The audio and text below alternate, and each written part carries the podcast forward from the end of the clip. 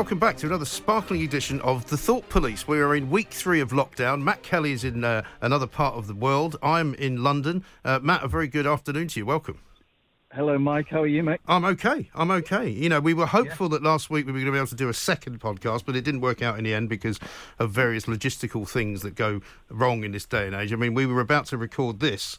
Um, and suddenly the engineer appeared and said, "Oh, I just have to restart something." And I'm like, "Right, okay, then." You know, you, uh, luckily we've all got lots of time on our hands, so you know. Um, well, I wish I, I wish that was true. I've never been busier. Really? Why is that? Yes. Well, there's a lot going on in, in the world of local newspapers. Yes. Trying to keep the businesses alive, basically, because obviously people aren't going out to buy newspapers as much as they were, and we don't make much money as of now from the websites that everyone is suddenly using. So it's tough out there. It was tough before this, but it's it's becoming very very tough now in the in the local news. So before well, you know, we go I... any further, I would just say if you if you do pass a news agent, nip in and buy a paper, especially a local one if you can. Well, one of the things that uh, at least people can still do if they're still going into supermarkets is they can do that, can't they? They can they can still yeah. buy their paper. I don't know whether how much of your local sales are actually in supermarkets, but you a know, lot. well, actually, supermarkets is where it's fallen off the most because some supermarkets have been saying we don't want to stock local papers anymore and making it difficult. Oh, really? So, yeah, although I think they I think there was a, an idea that that somehow lo- pa- you know papers were another thing that were dangerous because you know paper boy might have handed it to you and yes. uh, or it's been put on the stack. You know, it's just another thing to touch. But yes. According to the World Health Organization, they're, they're absolutely safe as anything, you know. So right. you can read your local paper, and it's full of great news, and you'll miss them when they're gone. Was it who was the was it the Mail that years ago or when they first put Metro out or something that they did they did some gimmick with gloves didn't they because there was a newsprint problem or something where people were right. getting their hands were getting all black and so you could get a free pair of gloves or something to read the newspaper with. I can't remember when that was, but I'll tell you what. I saw something frightening uh, today on Facebook, and you've probably seen it as well. Uh, some some some sales figures where I'm told the Guardian is currently down to sixty-two thousand a day, right? No, and the Mirror, and the Mirror apparently is down to a daily sale of just about three hundred thousand. And the word is that there's going to be furloughs for staff and there's going to be 20% pay cuts for executives and all sorts of yeah. stuff. So, I mean, this is not yeah. a joke. It's not a joke. I read, um, well, I read that today that they're putting 20% of their staff on furlough. Right. We've put people on furlough as well. Yeah. Um, you know, sports reporters. A lot of sports reporters sure. haven't got that much to do now. So, no, exactly. And um, how are you finding that system? You may not be involved in it, but I mean, I'm I'm I'm interested because I'm talking to a lot of people on the radio who are falling between the cracks. You know, like for example, there's this yeah. situation where somebody who was uh, hired to start their new job after February the 28th basically doesn't qualify for furlough yeah. because they weren't there. And of course, the government had to set the date somewhere because otherwise people would just sort of, you know, claim to be in a new job, which, is, which they want yeah. 80% money for. But I've, I've, I've had quite a few people say, you know, the government advice is to go back to your old employer and say, re employ me. But of course, oh, old employers don't want to do that. No, that's terrible. Mm. I mean, I hadn't really thought of that too much, but you're right. And I think freelancers, you know, who are dependent on a variety, a wide variety of income from, yeah. from people, they, are going to see a lot of people see that collapse. Yeah. So, you know, there's a lot of people who have fallen through the cracks. There's, yeah, and I think the government, and you know, you and I will disagree probably on the way the government have, have, have, run this thing anyway. But I mean, I think the government does need to plug these gaps because finance is, yeah. is very important. And and I was what I was going to ask you is, do you know whether those people that you've put on furlough are getting the money? Yeah, they will do definitely because our company will guarantee it. Mm. Um, and the people that um, in our company, uh, they were all volunteers basically. Right. Um, uh, so you know, if if you have got less to do, then I always find there's nothing more stressful than being in a job and and feeling underworked. Yes. You know, I get incredibly anxious and guilty. So if that was my situation, and unfortunately it's not, I'm run off my feet. Mm. But if it was, I would prefer to take the small um, small hit in salary and yeah. uh, and, and take the furlough. Yeah, well, certainly. I mean, hopefully, a lot of people will take the opportunity um, to either volunteer and do something maybe that they can do within the NHS, or they can volunteer something something else. Because there's a lot of services that people yeah. who have got time on their hands can do for, for the vulnerable people in the community. I don't want to start sounding like yeah. Joan of Arc here, you know, but I think there's. I don't a... think there's any danger of that, mate. Thank you very much indeed. Um, but you know, I can tell you this though. I've done been doing my bit on Sunday, right? I didn't go out at all. Not, I did not. Saturday? Saturday, I put the bin out, right? Ah, and that was ah. my only kind of um, that was my only sort of allowance for uh, because I had yeah. to put the bin out because it was getting a bit stinky. Um, and then as I walked outside on Saturday, it was a nice day it was very uh, surprising to me that there was still loads of people walking around, you know. Yeah. And I live in a very relatively leafy, quiet part of London, opposite Canary Wharf, down by the river, and all these people are walking around and cycling. Yeah. And then on Sunday there was a lot fewer. So I think when Matt Hancock said, you know, this is this is not a joke. You know, if you don't yeah. stop doing this, we're going to make it impossible for you to go out altogether. Yeah. Well, you know? I'm sure that's going to happen in the next week or two, and I just can't understand what the hell is wrong with these people. It's not like we, you know, all this stuff about thank you for staying in, you know, you are, and, and the Queen's message, which I thought was great, but Brilliant. you know, this, this generation of Britons is as good as any. Well, I'm sorry, we, you know, that is not being tested. No one's dropping bombs on our heads. You know, the house next door isn't getting annihilated. Right. So you know, and the, you know, the threat of Nazi hordes 13 miles across the channel aren't mm. there either. Mm. All they're asking you to do is stay in and watch bloody telly. I know. Hardly a sacrifice. But all of these nutters who are going on and on and on about, you know, our civil liberties are being impinged upon. I mean, really? Are you joking? Yeah. You mean you're being, you know, you're being asked to stay inside, and it's probably not going to last forever. I had Peter Hitchens yeah. on the show today because we got into a bit of a Twitter spat uh, overnight because I said, look, why don't you sit down and shut up? You know, you don't know what you're talking about. Stop encouraging people to go outside. You know, and of course he did his usual yeah. thing where you know, well, I, I would inv- I would get you to in- invite me onto your radio show, but you probably decline. I'm like, well, you're wrong. Yeah. The funniest thing about it, right though, this is going to kill you. The funny because you know how take, seriously he takes himself. He's one of these guys. He's like Liam yeah. Gallagher. He doesn't actually uh, follow anyone on Twitter, so he follows zero people. So I put out a tweet just after midnight saying, okay, and I did a screenshot of our conversation. I said, well, it looks like this is going to happen. Uh, we'll have him on just after midday. Because he doesn't follow me, he didn't see it, right? So yeah. I wake up this morning and he's tweeting some bloke in Peru who's got a very similar handle to mine, but not me, called Luis Romero or something, right? saying, can somebody please t- ask Mike Graham why he's saying he's not putting me on his radio show when I agreed to do it? This poor bloke's been getting literally thousands of notifications, right? Because everyone's tweeting Hitchens to say, it's not Mike Graham. You're tweeting a guy in, in Lima, you, ma- you maniac, you know. Just incredible. And I, I, said it to him on the air. I said, "Look, you're painting yourself as the, the seeker of all knowledge and the, the, you know the man that knows everything." I said, "You've been you've been tweeting a bloke in Peru most of the morning, thinking it was me. You know, why would I take you seriously about whether you should go out or not?" I've always thought Peter Hitchens' biggest problem is that he's nowhere near as smart as his brother was, and he, well, and I think growing up in Christopher Hitchens' shadow yeah. has left a mark on him. I think so, and I think he'd probably admit that to you himself. But I did actually manage to make him laugh at the end, you know, um, and he, he made a funny re- and I made a funny reference to the Peruvian guy on, on the air. But I mean, he admitted on the air as well. He said, "Well, I famously I don't have a sense of humour," which is very true. He really doesn't. but it was all good stuff. But the thing is, you know, this nonsense about how we're not doing it right. I mean, we still don't know. Sweden, which people are talking about at the moment as having the right attitude because they're letting people walk around and the herd mentality, the herd immunity, and all that. Nobody yeah. knows if that's going to work. You know, you yeah, won't know. They're starting to shit. They're shitting themselves now. Yeah, I know. Seeing... I saw that. Yeah. Yeah, I think they've got it hopelessly wrong because there are signs now that uh, Spain and Italy are leveling off and coming down, and we're not that far behind them in that graph. So it may, it may, and God knows what's going to happen, but it may get better quicker. You know, God, I hope so. It might well. I mean, the, the problem is, is that as I look at these graphs that they keep putting together, and of course everybody talks about South Korea as being the one down below, but apart from yeah. South Korea, everybody else is on the same trajectory, no everybody, matter what they're doing, right. right? Yeah, everybody. You know, just firing uh, massively upwards.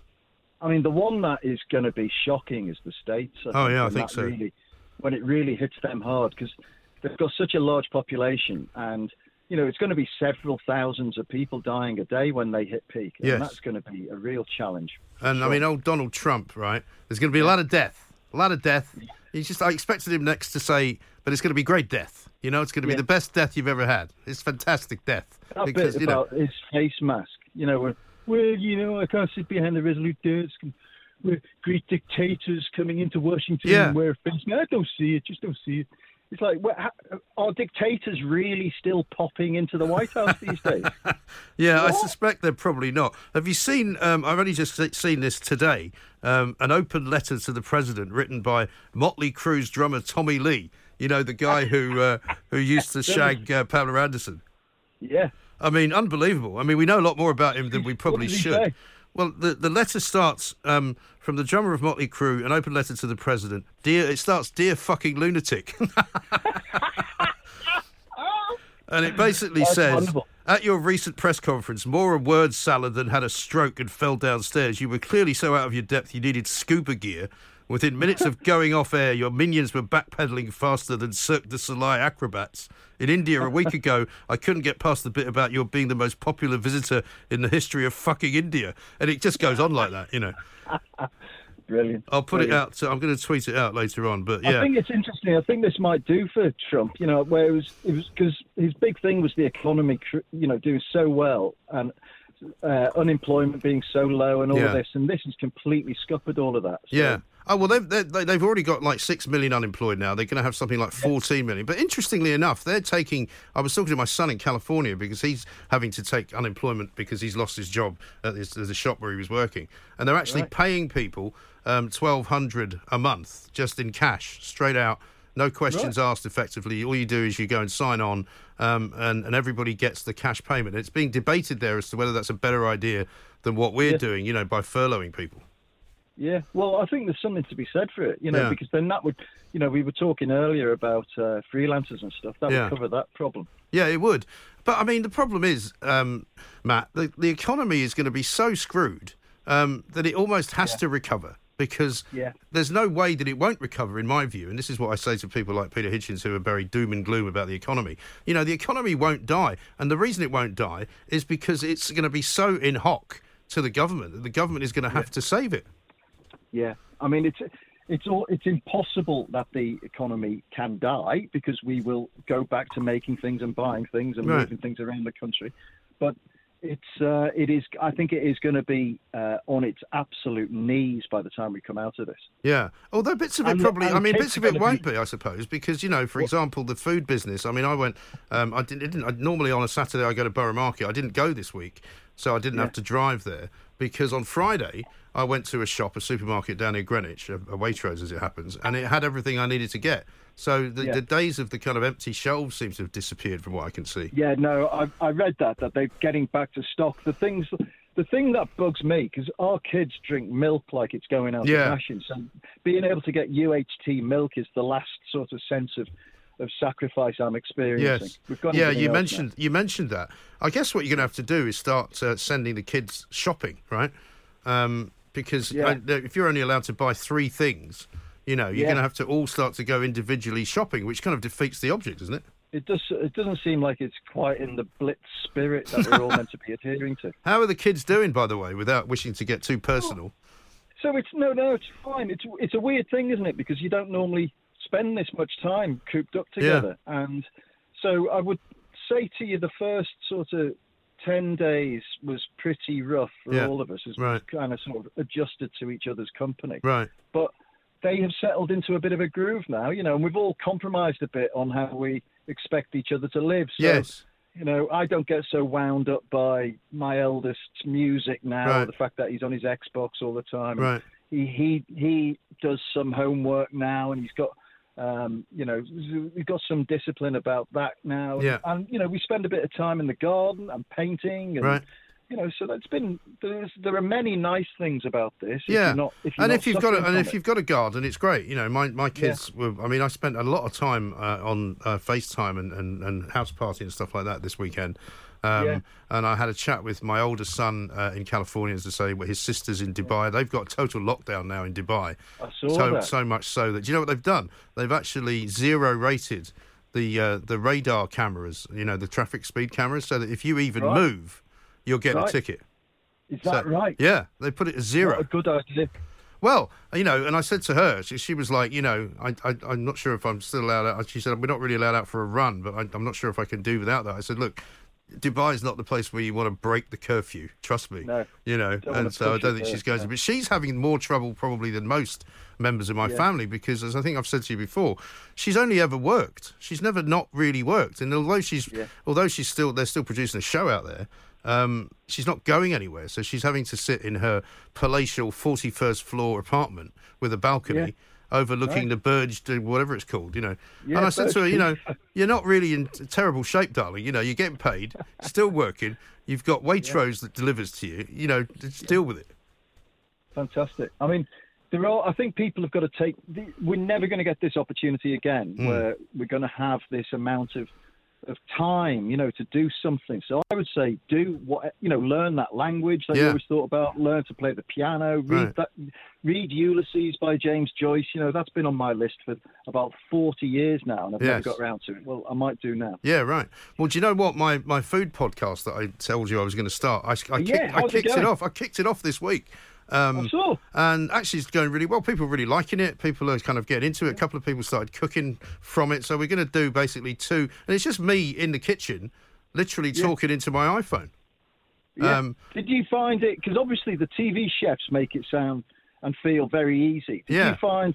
Did you find actually uh, do it talking while you were cooking and all of that? Could you? Was it easy to do? Could you fill Well, the time? well, do you know the when I first started doing it, I thought this is going to be really tough because one of the things that I found was that I was actually out of breath doing it, right? Right. And I thought to myself, either I've got bloody coronavirus or I'm going to have to change the way that I do because normally I'm sitting at a at a microphone like like I am now, and I'm not Yeah. moving around. But when you start moving around, suddenly Yeah. it's it's a different sort of uh, dynamic, you know. So. Yeah. I started doing it, and, and the first sort of recording I made, I thought this is awful. This is really bad. Um, and then I kind of got more into it and got more used to it, and basically just pretended that I was talking to somebody in the room rather than into a microphone, and that made Yeah. it a lot easier. But you can hear like all the sounds, so you can hear like the onions, um, you know, frying in the Yeah. pan. You can hear the bubbling of the potato. I mean, it's just, it's, a, it's a remarkably um, rounded experience. In fact, you know. yeah.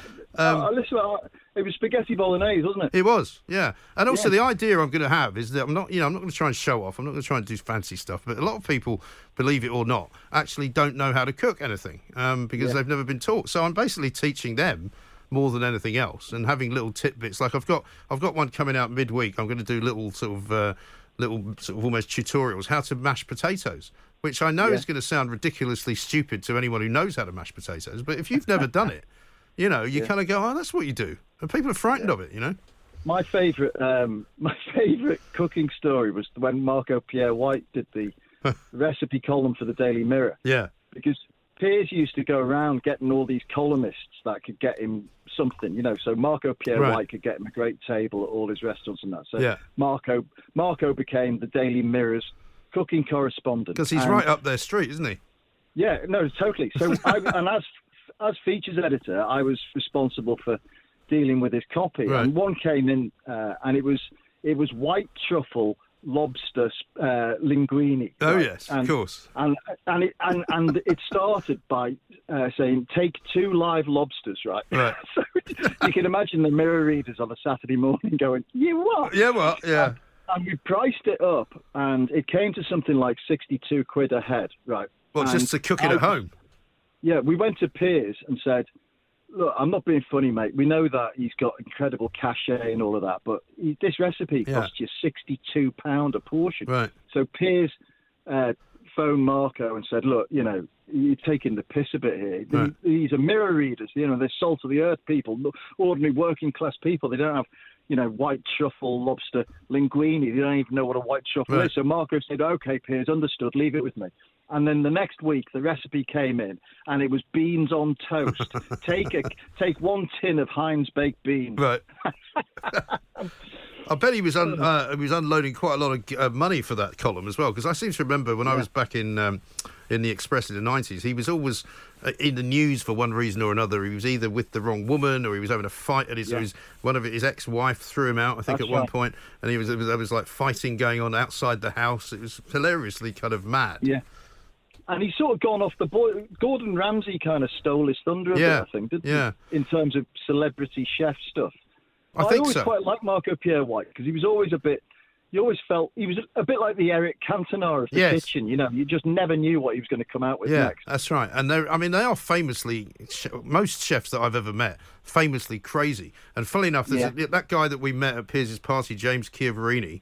Um, Yeah. He came on, t- uh, he listened to the podcast, thought it was great because he's got two restaurants in Kensington, right? But he's the Yeah. guy who shoots his own food, right? He goes down to uh. Sussex and shoots deer and pheasant and all that. He says, "I've got a better one than that." He said, "You can when you can do one of your podcasts. You can come with me down to uh, Sussex and we can shoot some stuff and then cook it." Yeah. So you know, great. it'd be great. But of course, who knows when that's going to happen? I mean, I, I'm hearing, and as I'm sure you are, that this week is the sort of the key week, basically. That one Yeah. one uh, week from now, we might know an awful lot more about whether this this has peaked and whether we have Yeah. been or we will be able to move on. In which case, you know, I've said to my kids, you never know. Um, you might be able to go back to school in sort of Yeah. June or something. You know. Yeah. But what I mean, what do you think is so? Say it does peak this week, Yeah. and we start to see some declines. What's your reading of what happens next? I know no one knows for sure, but what do you Right. think will happen? Well, do you know what's interesting to me? And I was talking to my sister over the weekend, who as well, who works in the kind of consulting business. There's consultants crawling around all over this, right? Uh, people from Deloitte, people from Accenture, people from all sorts of other uh, companies are working with governments around the world, right? So they're logistically sort of, you know, um, what do they call it? War gaming all of this stuff, Yeah. right? So um, they're working inside of Whitehall, they're working inside of the White House, they're working inside of, I know, Mario Cuomo's uh, office in New York State. And so they're coming up with basically whatever is this exit plan and how it's going to work, you know, and what you say, for example, to restaurant owners who have had their restaurants shut for two months. Uh, do you then say to them, well, you can now open up your restaurants? Um, I, I, I just don't know. I wonder um, whether they might move to a kind of a, um, a situation where they start to protect the, the more vulnerable people only and they start Yeah. to tell other people that they can move around. But of course, again, you have a problem because if you look at um, what happened, for example, in Florida in uh, spring break, right in February, somebody somebody in America has done a kind of a flow chart of where all those people went, and literally all the kids who were down on beaches, you know, snogging each other and kissing each other and pouring beer all over each other, have literally flown to every other state in America, Yeah. right? So even places where they didn't have it much have now got it. I guess they like they might say, um, you know, this age group can now go back to work if you work in these sectors or something Yeah. like that. Or, Yeah. uh, or they might try to. They might say, you know, right, the northwest will will start to, you know, reduce restrictions there. But I can't help feeling that they will be very reluctant to do anything like that for many weeks. Yes. Because, of course, as soon as you, like you've just said, the minute you uh, relax the restrictions, until we've got a vaccine, it's all going to start flaring up again. Yeah, well, exactly right. And some people have, uh, again, called the show and said to me, you know, well, in certain parts of Wales, there's not very much of it, so why can that not be, you know, taken out of lockdown? And I said, well, because if people from there then go somewhere else and they bring it back, then Yeah. suddenly you've got it again. You know, Yeah, yeah. it's very difficult to you see know, that really. tiger? You see that tiger Yeah. that's gone? Yeah, I, I thought that was quite chilling. The fact that it can jump species from humans because they animals. say, yeah, because I heard a, a, a guy on the radio the other day saying it won't do that because the virus likes the human. Um, sort of body form for whatever reason, it doesn't need to go to another form of, uh, of of species because it might not be as successful. So viruses would normally stay where they like to be. So that's you all. So that that's the all. bot- virus is sitting there So- going. "That- look, it's a tiger. Nah, not going. No, I'm not jumping to a tiger. Well, Nah. this guy's argument was, look, if it's successfully killing people, why would it jump to a tiger, which it might not be able to kill? I don't know. might- I mean, I think my dog might have it. My. I told you about the dog, didn't I? Yeah, The dog, I mean, has got some kind of chest infection. Um, yeah. so the dog might have it. You see, my, my Yeah. entire family might have had it, which makes I'll it incredibly. what. We, we, we, let me just outdo Peter Hitchens with some kind of cataclysmic, like doom and gloom. It, it could. We don't know how this is going to end. It could like never go away. You know, Yeah. this could be the end of civilization as we know it. Or just the way that civilization is going to be rather than the end. I mean, I'm like Oh, you. that's what I mean. You know, I'm like everything you. might have to change. Everything might have to change. Yeah. And frankly, if if we have to continue with this level of human interaction, I'll be absolutely delighted. well, it's absolutely right. I mean, I'm not I, am not missing going to the pub in the way that I thought that I would. Right. Um, yeah. I'm I'm I'm constantly surprised at how everybody is dealing with it, despite the sort of occasional crazy people who complain that they you know they can't go out and you know their lives are over.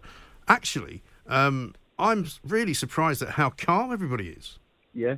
You know? What's the biggest thing you've you've missed in the last sort of two and a half, three weeks? Probably human contact. Just you know the physical contact of hugging somebody. You know. Yeah. Because um, apparently you can't do that in the office anymore, which kind of disappoints me. Although that's got nothing to do with the coronavirus. but you know, um, I haven't yeah. actually hugged another human being since this all this yeah. lockdown. So we're basically talking three weeks. So since the last time I was in Sussex, yeah. When I was hugging the dog and the kids and their mother as well, you know, nothing. Yeah. It's weird, but, isn't it? That. But it's not making me.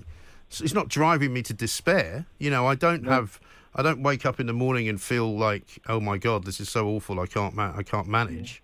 Yeah. Um, I think. I think what I've missed is the kind of distinction between weekdays and weekends. Yeah, you know, they're, they're starting to blur into one another. Well, now. see, I'm lucky because I still have the week where I come. I'm coming into work, so I'm still physically yeah. getting up at seven in the morning, getting into the yeah. car, driving into the office. You know, um, yeah. which which I hope will will long continue.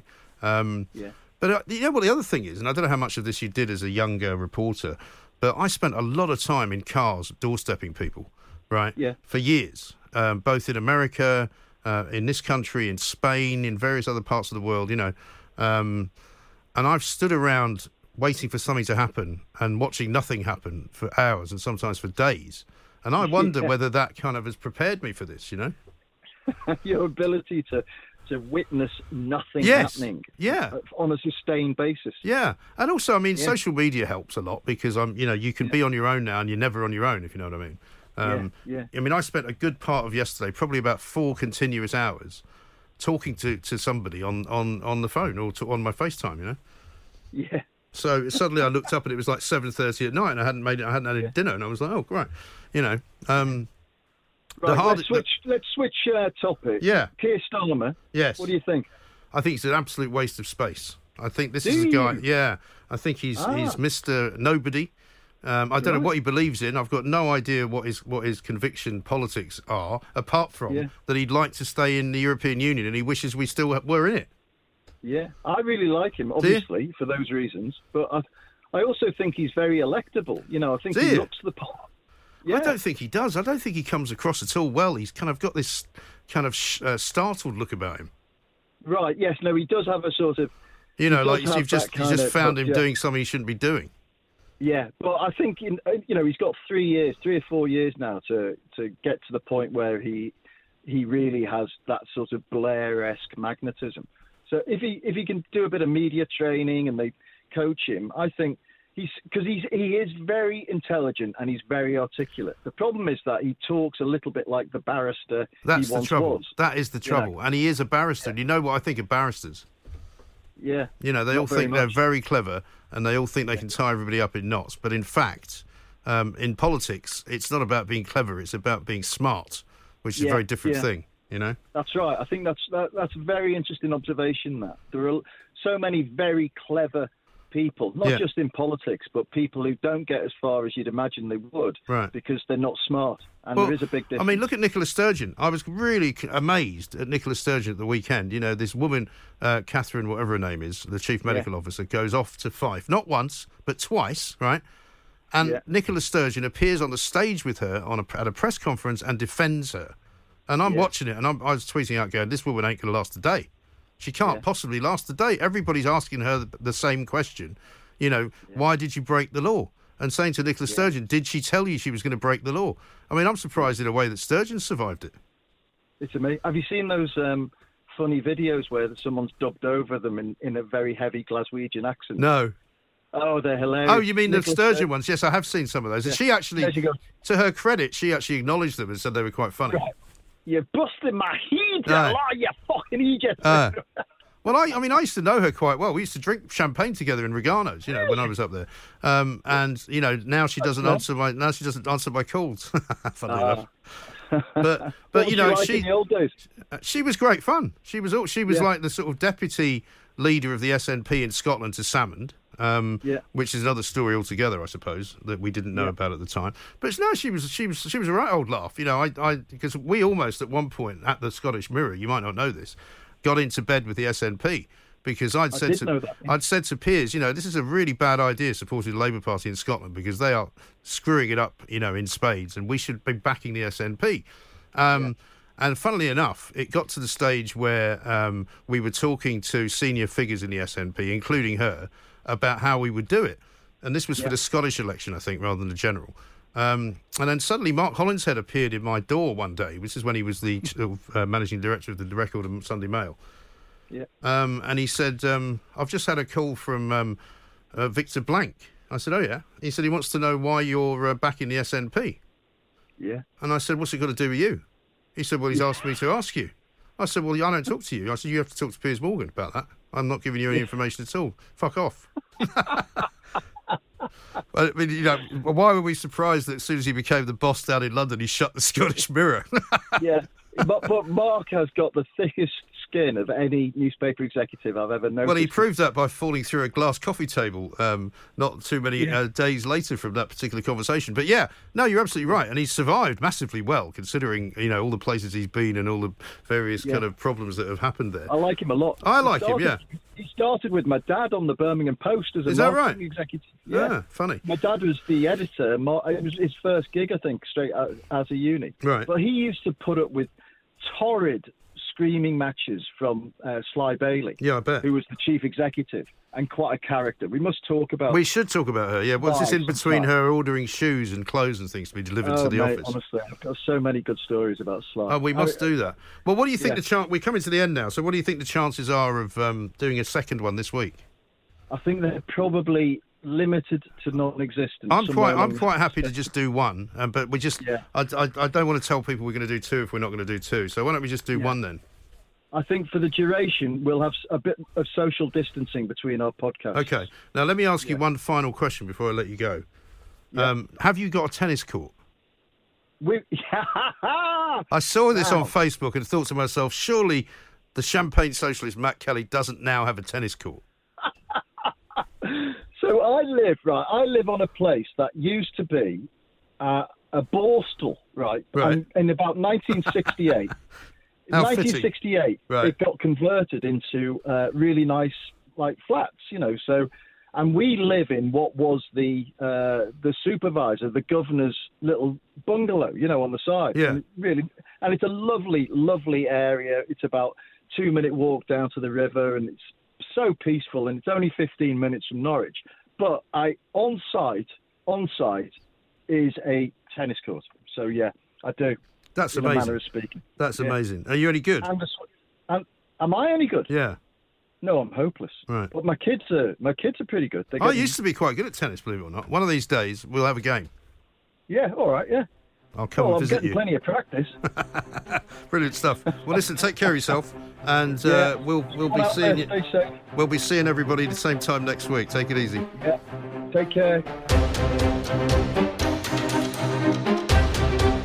I'm really surprised at how calm everybody is. Yeah. You know, What's the biggest thing you've you've missed in the last sort of two and a half, three weeks? probably human contact. Just you know, the Yeah. physical contact of hugging somebody.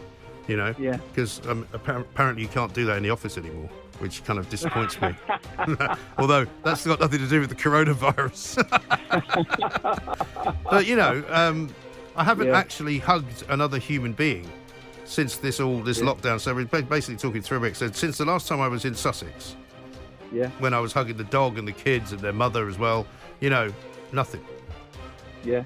It's weird, But, isn't it? That. but it's not making me, it's not driving me to despair. You know, I don't No. have, I don't wake up in the morning and feel like, oh my god, this is so awful. I can't, ma- I can't manage.